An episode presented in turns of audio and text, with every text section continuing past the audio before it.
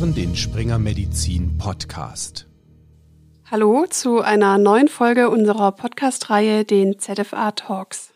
Ich bin Annika Asfalk, Redakteurin bei springermedizin.de.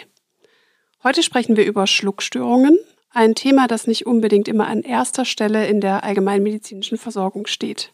Schluckstörungen sind unter älteren Personen ein relativ häufiges und teilweise folgenschweres Problem – und in dieser Folge beleuchten wir die medizinische Versorgung von Schluckstörungen und die Relevanz des Themas. Dazu haben Dr. Anna-Maria Pekatzka-Egli und Dr. Bartosz Bujan einen Beitrag in der Zeitschrift für Allgemeinmedizin verfasst und beantworten mir heute einige Fragen. Sie arbeiten beide an der Klinik Leng in Zürich in der Schweiz. Dr. Bujan ist Facharzt für Neurologie und medizinischer Direktor der Abteilung Neurorehabilitation. Und Dr. Pikatzka-Ekli ist klinische Linguistin, arbeitet einerseits als wissenschaftliche Mitarbeiterin an der Klinik Leng und sie leitet den Bereich Pädagogische Therapien am Heilpädagogischen Zentrum in Hagendorn, ebenfalls in der Schweiz. Hallo nach Zürich und schön, dass Sie da sind. Guten Tag. Guten Tag. Frau Dr. Pikatzka-Ekli, wieso häufen sich denn Schluckstörungen in der älteren Bevölkerung? Das hängt natürlich oft mit den normalen physiologischen Veränderungen zusammen, die unser Körper im Alter durchmacht.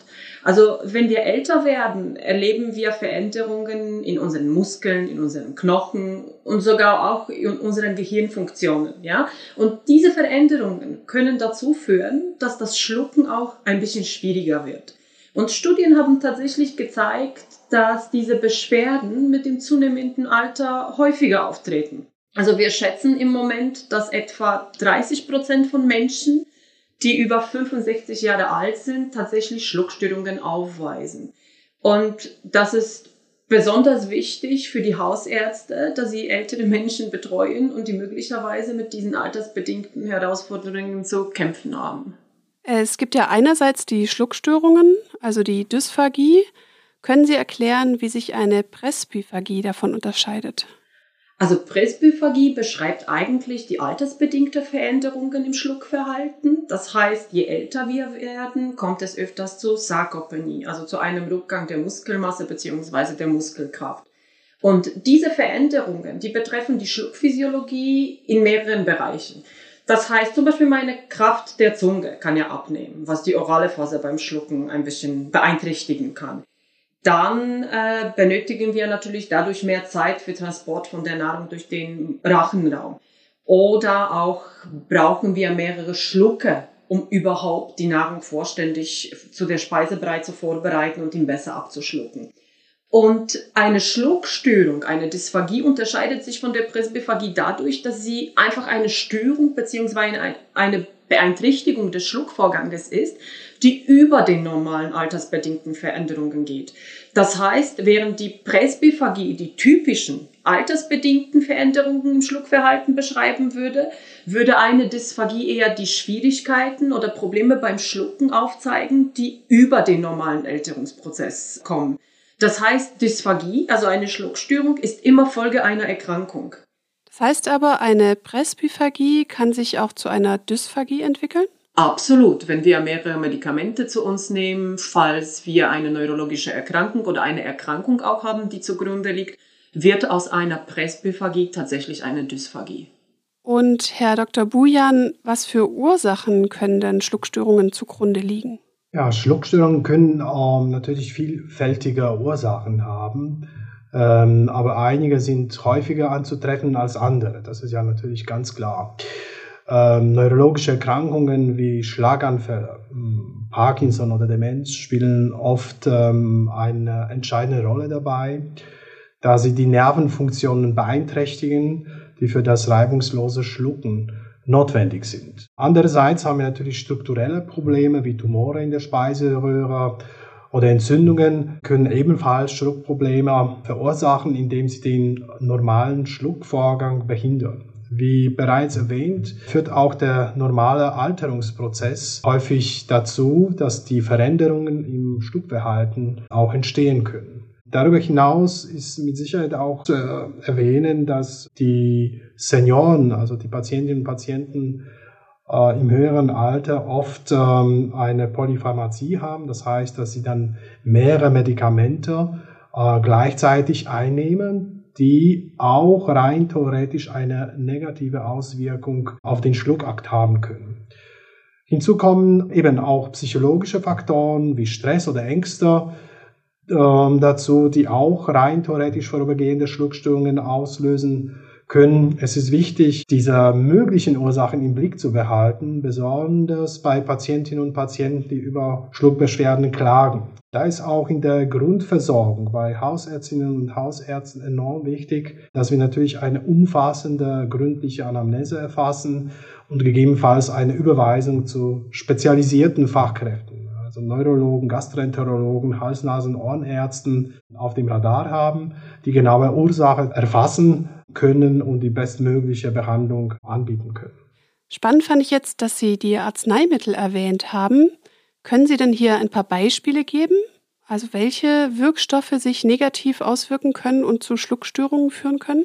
Ja, wir haben äh, natürlich auch im Bereich der Neurologie, auch der Psychiatrie, auch Medikamente, die einerseits stimmungsstabilisierend wirken oder andererseits äh, bei Schlafstörungen eingesetzt werden, welche auch äh, leider in höherem Bereich, was die Dosierung anbelangt, Nebenwirkungen haben können, indem sie äh, den Schluckakt verlangsamen und beeinträchtigen. Von diesem Hintergrund ist es auch wichtig, dass man das interdisziplinär mit den Spezialisten und mit der Grundversorgung, wenn man das kritischer sich anschaut, welche Medikamente die Patientinnen und Patienten mitbringen und dass man eventuell diese Medikamente identifiziert, detektiert, welche die Schluckstörung dann beeinträchtigen können. Dann wissen wir jetzt schon einiges über die Differenzierung von Schluckstörungen und deren Ursachen. Was für Konsequenzen haben denn Schluckstörungen, auch gerade wenn wir auf die ältere Bevölkerung schauen? Schluckstörungen können zu verschiedenen Problemen führen, und zwar angefangen von der unzureichenden Nahrungsaufnahme bis zu ernsthaften gesundheitlichen Komplikationen, wie zum Beispiel Aspiration, was heißt, dass die Nahrung oder die Flüssigkeiten in die Atemwege gelangen. Beziehungsweise infolgedessen können sie zu einer Lungenentzündung beziehungsweise zu einer Pneumonitis führen, was für die ältere beziehungsweise geschwächte Person besonders gefährlich ist. Dysphagie kann aber auch soziale Auswirkungen haben, indem sie die Fähigkeiten beeinträchtigt, in Gesellschaft zu essen und zu trinken. Und das schränkt natürlich das soziale Wohlbefinden und die Lebensqualität von älteren Personen beziehungsweise von allen unseren Patienten stark ein. Und deswegen ist das frühe Erkennen von Schluckstörungen praktisch entscheidend. Wenn die Schluckprobleme frühzeitig erkannt werden, kann es wirklich zu einer angemessenen Behandlung kommen und wir können den, die Komplikationen vermeiden. Was für Anzeichen können denn auf eine Schluckstörung hinweisen? Wann sollte man aufmerksam werden und worauf sollte man besonders achten?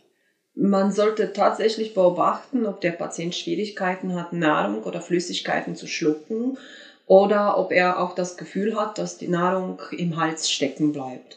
Auch das häufige Husten oder Räuspern während oder nach dem Essen können Hinweise sein, ebenso wie wiederkehrende Lungenentzündungen bzw. wiederkehrende Atemprobleme.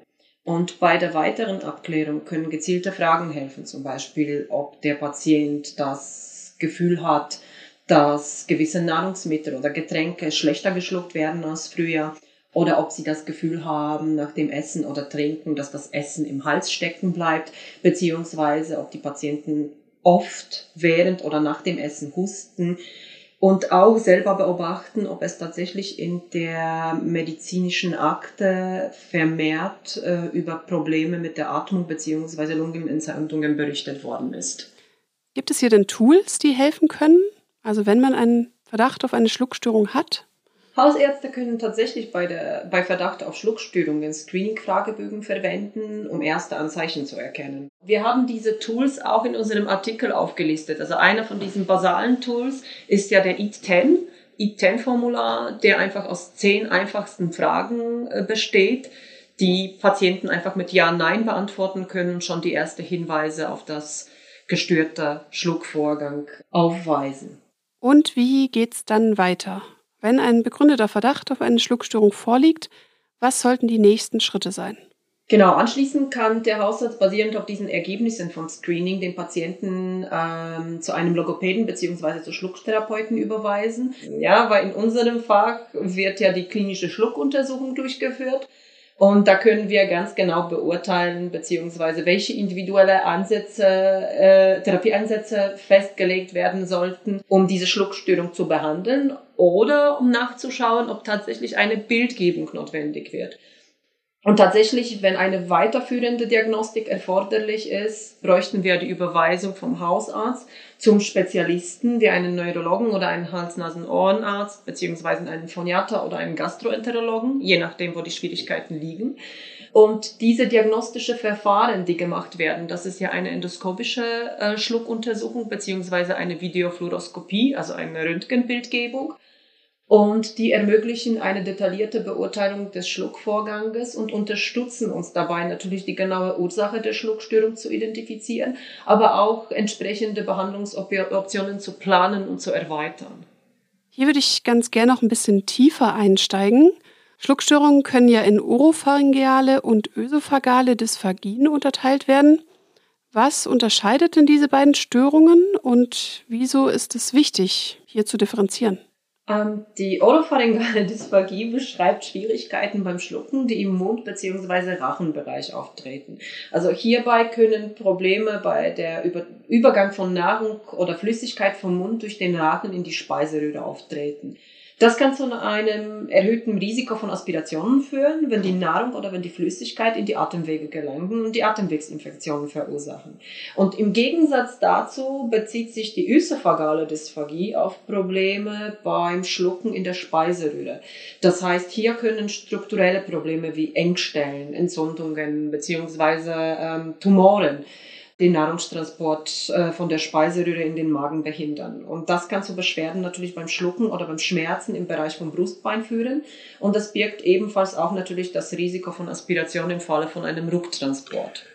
Ja, vielleicht noch ergänzend, ähm, eben um zwischen diesen beiden Arten von Dysphagie zu unterscheiden, wenn unsere Patientinnen und Patienten eben bei uns Spezialisten vorgestellt äh, werden, sind verschiedene diagnostische Verfahren erforderlich. Klinische Beurteilungen und instrumentelle Untersuchungen, wie bereits beschriebene Videofluoroskopie oder flexible Endoskopie, bieten detailreiche Einblicke in den Schluckvorgang und helfen, den Ort und die Art der Schluckstörung zu bestimmen. Hier sind unter anderem eben manometrische Tests äh, der Speiseröhre zu erwähnen, welche uns erlauben, ähm, Einblicke zu verschaffen, wie der Bolus dann weiter im Bereich der Speiseröhre transportiert wird und wie er dann in den Magenbereich ähm, gelingt und wie die Druckverhältnisse sich im Verlauf bei diesem Akt. Äh, und ähm, wenn wir sauber ähm, dieser Arten der Dysphagie differenzieren können und sozusagen lokalisatorisch feststellen können, ob die Dysphagie eher im Pharynxbereich sich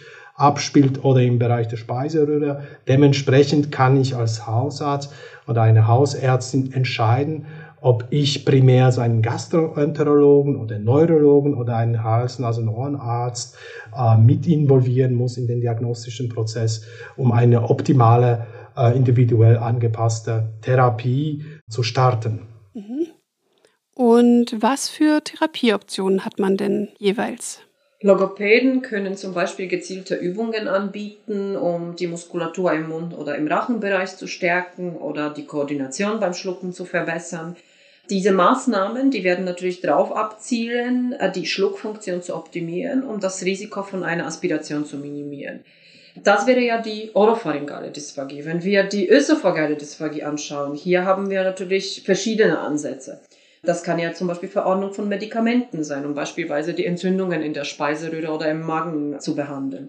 Aber auch äh, Ernährungsanpassungen, um die Nahrung leichter passieren zu lassen, die sind sehr hilfreich.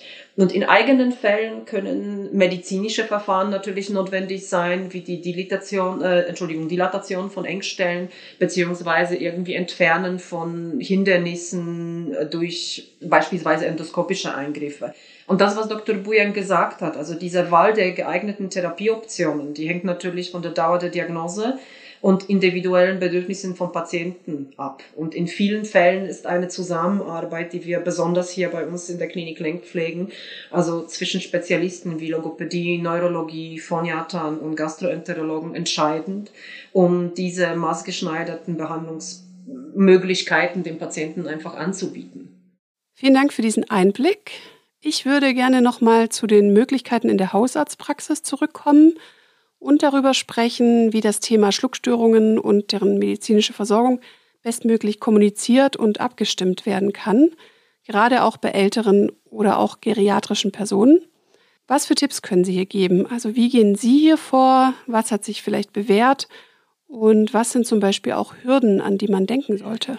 Was wir besonders oft machen, ist ja natürlich mit den Patienten die Diagnostikergebnisse zu besprechen und versuchen mit der einfachsten Sprache auch zu erklären, was und warum betroffen ist und welche Möglichkeiten von Therapie haben wir tatsächlich. Bei älteren Personen haben wir natürlich auch ein paar Herausforderungen und zwar die betreffen meistens den Informationsaustausch im Falle der Probleme mit der Verständigung, weil wir sprechen hier von altersbedingten Hörverlust, ja, und das ist ja häufig ein Faktor, äh, der dazu führen kann, dass die ältere Personen Schwierigkeiten haben, diese Informationen zu erfassen beziehungsweise sich in einer lauten Umgebung bei uns zu finden. Deswegen versuchen wir immer, das alles in einem Gespräch eins zu eins also Arzt, Patient beziehungsweise Therapeut, Patient zu erklären. Und was wir auch nicht vergessen können, bei älteren Personen äh, beobachten wir manchmal die dementielle Entwicklung. Wir haben auch Patienten mit Aphasien äh, nach einem neurologischen Ereignis, also meistens nach Schlaganfall. Und das beeinflusst natürlich die Verständigung und erschwert die äh, Verständigung. Wir haben auch Patienten, auch die motorische Einschränkungen bei uns haben. Also was wir versuchen, also die Herausforderung besteht eigentlich darin, diese Barrieren irgendwie zu erkennen und entsprechend Kommunikationsstrategien zu nutzen, um eine so effektiv wie möglich und so einfühlsame wie möglich Interaktion mit einem älteren Patienten zu ermöglichen. Und äh, hier versuchen wir auch ein bisschen die, nicht nur die Sprache anzupassen, aber auch die Hilfsmittel. Also nicht nur die einfache Sprache, sondern nutzen wir teilweise auch die unterstützte Kommunikation mit Bildgebung. Wir nutzen sehr viele Bilder und Visualisierungen, um dem Patienten den Schluckvorgang zu erklären und zu sagen, welche Benefits beziehungsweise welche Möglichkeiten im therapeutischen Bereich wir haben, um den Patienten zu entlasten. Hier ist ja sicher auch wichtig, gerade bei älteren Personen, dass man die entsprechenden Stellen informiert, also dass alle im Loop sind und Bescheid wissen, was steht an und auf was muss man achten? Absolut, aber auch der interdisziplinäre Austausch von Kollegen in der Pflege äh, mit den Kollegen äh, in der Küche, weil es ist auch unglaublich wichtig, dass der Koch weiß, was gekocht werden darf, aber auch, dass das angenehm serviert wird, dass die Patienten tatsächlich auch weiterhin Freude am Essen haben, weil wir wissen ja auch, dass bei schluckgestörten Patienten auch die Inappetenz kommt. Wo wir jetzt bei der Ernährung sind, wann ist denn eine Nahrungsergänzung oder auch eine hochkalorische Nahrung in Erwägung zu ziehen, beziehungsweise was ist hier abzuwägen?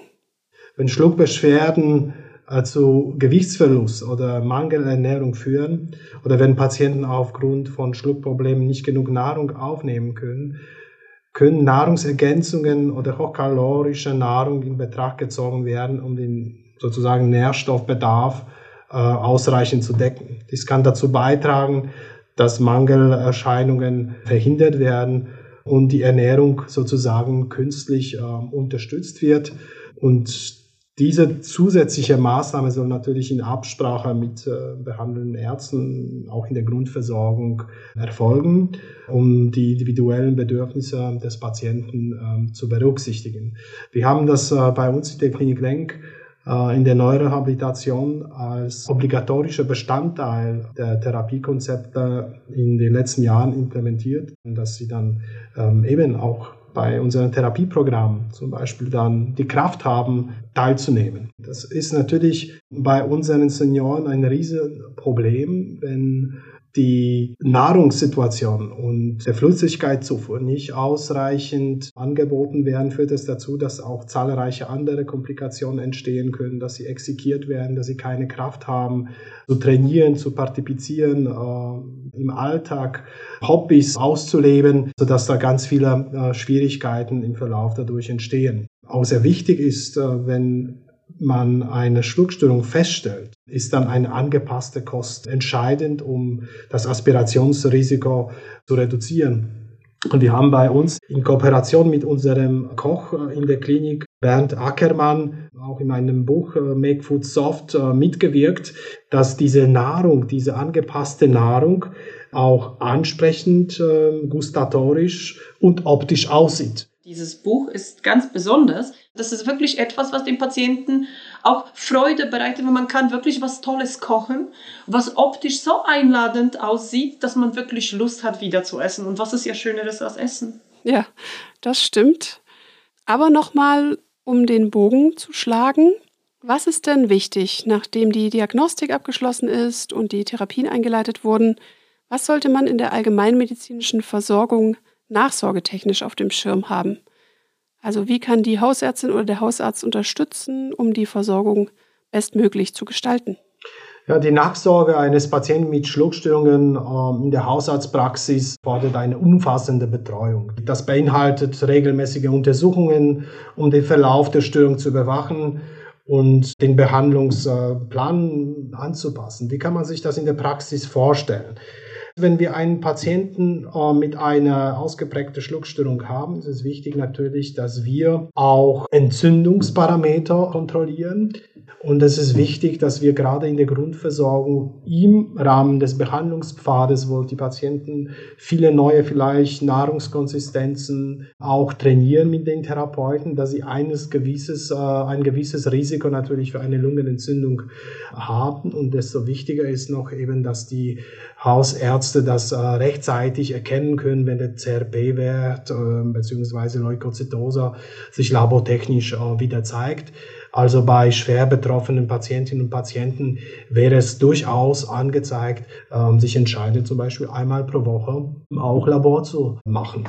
Darüber hinaus ist die Bereitstellung von emotionalen Unterstützung, Informationen für Patienten und Familien wichtig, äh, um den Umgang mit Schluckstörungen zu erleichtern und mögliche Risiken äh, zu minimieren. Was enorm auch wichtig ist, diese mehrmals schon heute im Gespräch äh, auch erwähnte Interdisziplinarität. Also man kann nicht äh, Patienten mit Schluckstörung gut behandeln, wenn man versucht, das einzeln als einziger Player alles abzudecken. Wir sind äh, angewiesen, dass wir im Team arbeiten, dass wir einen regen Austausch mit Spezialisten ähm, suchen und wir aus der Optik äh, von Spezialisten sollen natürlich auch proaktiv die Hausärzte auch unterstützen, auch dabei, wie optimal die Patienten versorgt werden können. Ja, dann vielen Dank für das spannende Gespräch und dass Sie sich die Zeit genommen haben.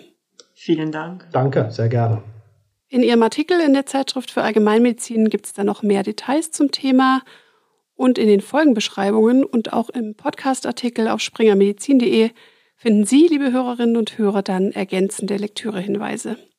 Zum Beispiel auch den Link zu dem Kochbuch Make Food Soft, das Dr. Bujan und Dr. Pikatzka vorhin erwähnt haben. Die ZFA Talks sind eine Kooperation mit der Zeitschrift für Allgemeinmedizin und dem Springer Medizin Podcast. Das war die letzte Folge der ZFA Talks für dieses Jahr, aber zur neuen Ausgabe in 2024 hören Sie uns dann wieder. Aber keine Angst, in zwei Wochen gibt es eine klassische Springer Medizin Podcast Folge, dann wieder mit meiner Kollegin Claudia Bayer. Bis dahin, machen Sie es gut. Die in diesem Podcast vermittelten Inhalte unterliegen dem wissenschaftlichen Wandel des Faches und erheben nicht den Anspruch auf Vollständigkeit. Sie können weder als Grundlage für eine Diagnosestellung noch für den Beginn, die Änderung oder die Beendigung der Therapie einer Erkrankung herangezogen werden. Sie ersetzen in keinem Fall eine persönliche ärztliche Beratung.